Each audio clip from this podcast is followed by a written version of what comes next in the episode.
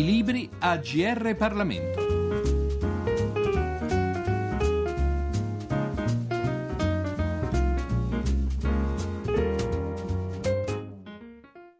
Benvenuti all'ascolto della nostra rubrica da parte di Giorgio Cirillo. Oggi ci occupiamo della Libia che al di là dei recenti avvenimenti che l'hanno vista travolta da una rivoluzione ha avuto un ruolo non indifferente nella nostra vicenda storica. Quello che vi presentiamo non è però un saggio appunto storico, ma è il racconto autobiografico di una donna, allora una bambina, che residente nella Libia, allora colonia italiana, visse in maniera particolare affrontare con tanti suoi coetanei il dramma della seconda guerra mondiale. Stiamo infatti parlando dei 13.000 ragazzi italo-libici dimenticati dalla storia, pubblicato dall'editore Marco Sabatelli e scritto da Grazia Agnese Grimaldi. Lasciamo che sia dunque l'autrice stessa a dirci che cos'è il suo libro. È un tassello di storia italiana dimenticato da tutti. Io in effetti narro l'Odissea che ho patito e che coinvolge ben 13.000 bambini che erano in Africa,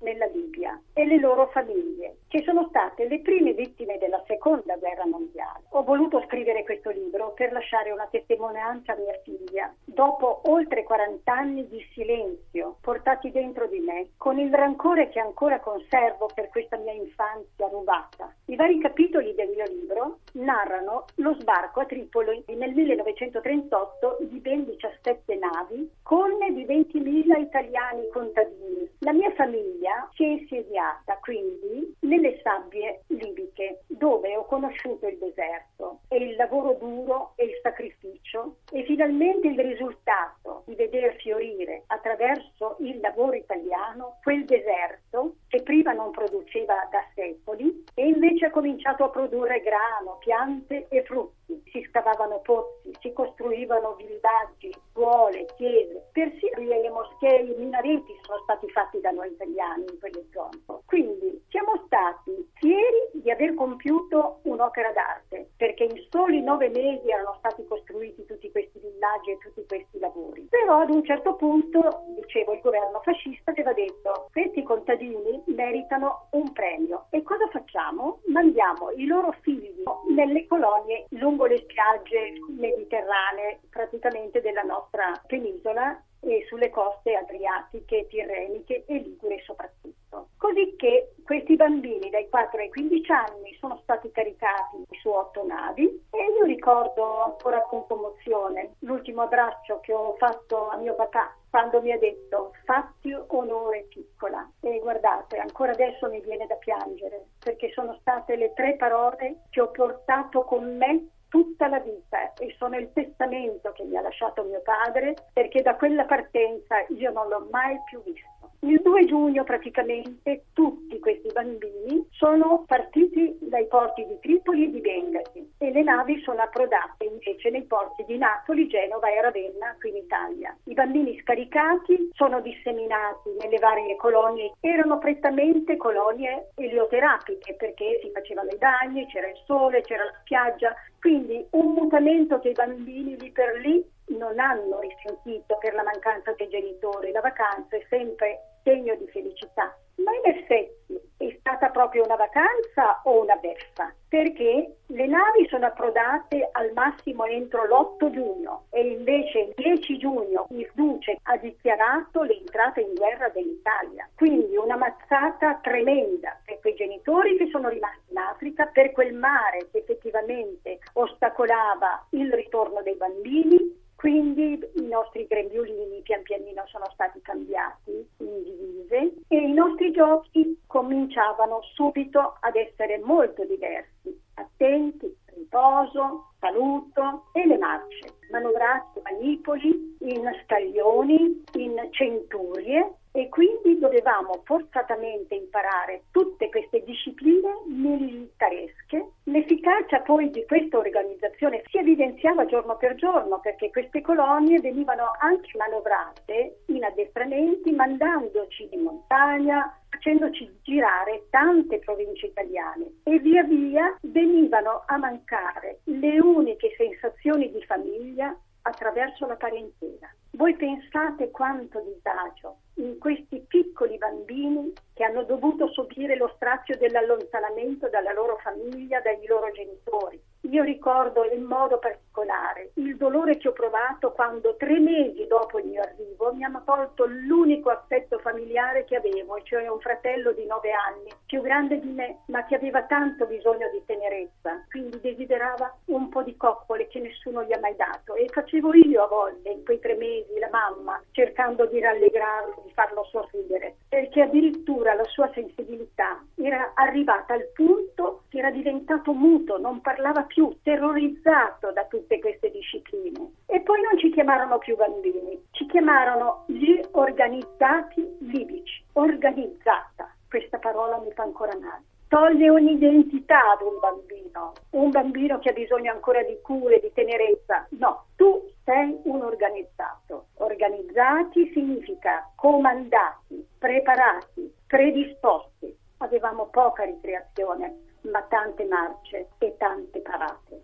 E quando noi si andava in giro dovevamo dare il meglio, altrimenti erano castighi, ci toglievano il pane, ci toglievano la frutta. Il più delle volte sentivamo l'orrore di una certa violenza e quando adesso sentiamo certi racconti su certe persone e direttrici che manovrano questi piccoli bambini dell'asilo, io capisco l'intolleranza dei genitori che vogliono fare in modo che i bambini abbiano l'identità giusta e soprattutto la loro idoneità a riconoscere quello che è l'infanzia. A noi tutto questo era negato nei giochi. E poi eravamo comandati anche col fischietto. Quando si andava, per esempio, a fare il bagno, va bene, il fischio per entrare in acqua, il fischio per uscire e siamo d'accordo, ma noi dovevamo fare anche i letti e allora sull'attenti appena ci si alzava, dopodiché si incominciava a sentire il fischio.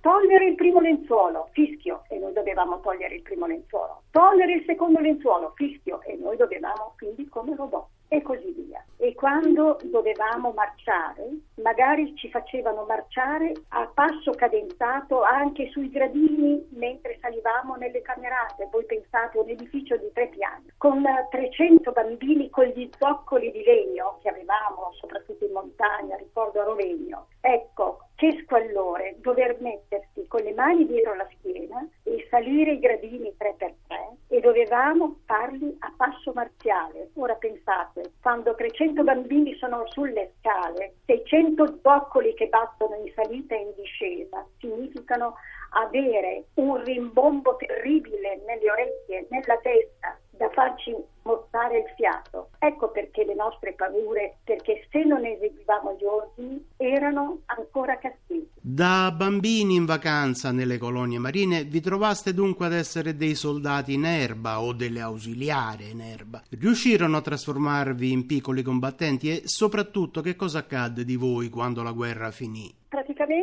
ormai eravamo addestrati all'arte militare, i bambini venivano addestrati addirittura a sparare sulle spiagge liguri, a sparare sui piloni che galleggiavano sul mare, quindi erano preparati proprio per la guerra. I bambini di 8-9 anni volevano già andare in guerra per morire per la patria o per il duce. Quando poi l'8 settembre 1943 è venuto a decadere il governo in un certo qual modo e quindi si è poi subentrata la, la Repubblica di Salò, questi bambini così addestrati sono mandati, stati mandati immediatamente eh, come volontari in questa Repubblica di Salò e si è dato poi il caso che molti bambini venivano anche uccisi per la sola divisa che avevano addosso perché non si riconoscevano, vedevano quella divisa, credevano magari che si fosse soldati, quindi partigiani che sparavano a questi bambini, bambini che sparavano ai partigiani. Comunque per le bambine soprattutto questo è stato un impatto ancora negativo perché siamo stati abbandonati a noi stessi, alla nostra fame, perché nessuno ci sovvenzionava, le vigilatrici erano sparite, le direttrici a malapena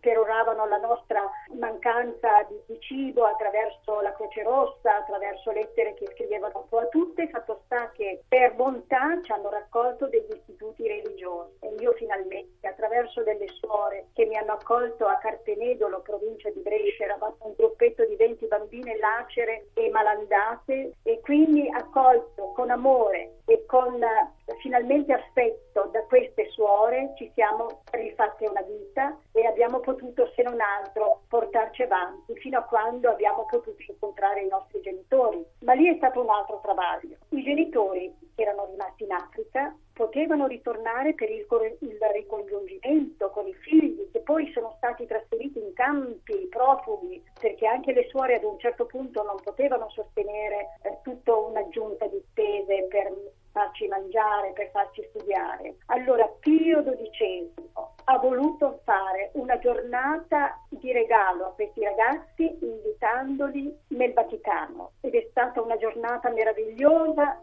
saluti e di abbracci per tutti che quelli che si ritrovavano. Qualcuno non riconosceva più nei fratelli né le sorelle, però a questo punto il Papa ha cercato di dare questa risonanza mondiale con questa giornata chiamata Panis Angelico proprio per far capire il dramma che abbiamo subito noi ragazzi della Libia, noi che siamo stati proprio le prime vittime della guerra. E quando questo ricongiungimento è stato possibile, è stato possibile parzialmente, perché questi bambini sono rimasti oltre la guerra in questi campi profughi e a malapena venivano assorbiti dagli inglesi che non volevano più nessun italiano in Libia, venivano assorbiti se effettivamente partiva un gruppetto di italiani dalla Libia. Partivano 50 italiani dalla Libia e loro importavano 50 bambini. Quindi questa soluzione così allargata nel tempo ha sfavorito tutti e sono Libia solo 1500 bambini per quello che mi consta. Torniamo ora a parlare di storia nelle sue linee generali, leggendo il brano del libro in cui viene tracciata l'organizzazione della colonizzazione italiana della Libia. Il popolo colonialista, mandato in massa dal governo italo-fascista del 1938 nel deserto africano della Libia, era chiamato popolo rurale, nonché l'armata del lavoro. I cosiddetti rurali erano in effetti 1800 famiglie contadine che provenivano da tutte le regioni italiane, nord, sud, isole comprese, famiglie povere ma ricche di figli. Il governo fascista, per questo suo progetto epocale di colonizzazione, aveva investito capitali enormi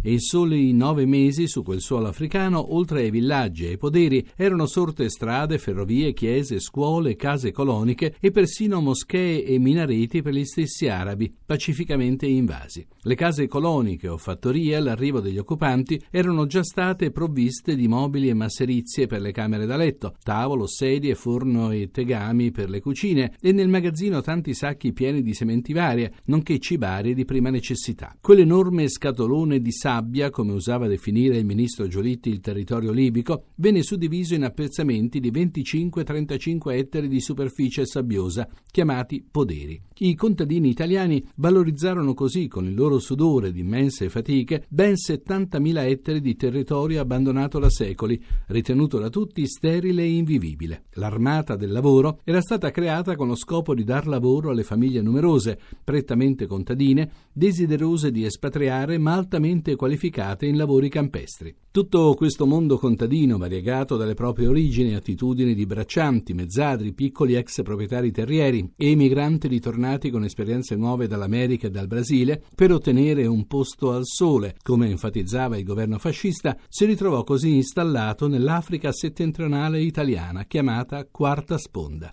per sperimentare in quelle steppe vari sistemi di coltura liberi nelle loro tradizioni. Tutti quei contadini si ritrovarono in quelle sabbie con le stesse potenzialità di lavoro, di sacrifici, di solidarietà e di orgoglio italiano, per dimostrare al mondo intero quanto sapevano fare, tanto che il primo ministro inglese Winston Churchill, anteguerra, in una sua visione della Libia, ebbe a dire che il lavoro svolto dagli italiani in solo nove mesi aveva del miracoloso. Abbiamo dunque presentato i 13.000 ragazzi italo-libici dimenticati dalla storia di Grazia Agnese Grimaldi Rinaldi, pubblicato dall'editore Marco Sabatelli. Da Giorgio Cirillo, grazie per l'ascolto e a risentirci al nostro prossimo appuntamento. I libri AGR Parlamento. Per segnalare saggi di storia, politica, sociologia e diritto, scrivere a grplibri@rai.it.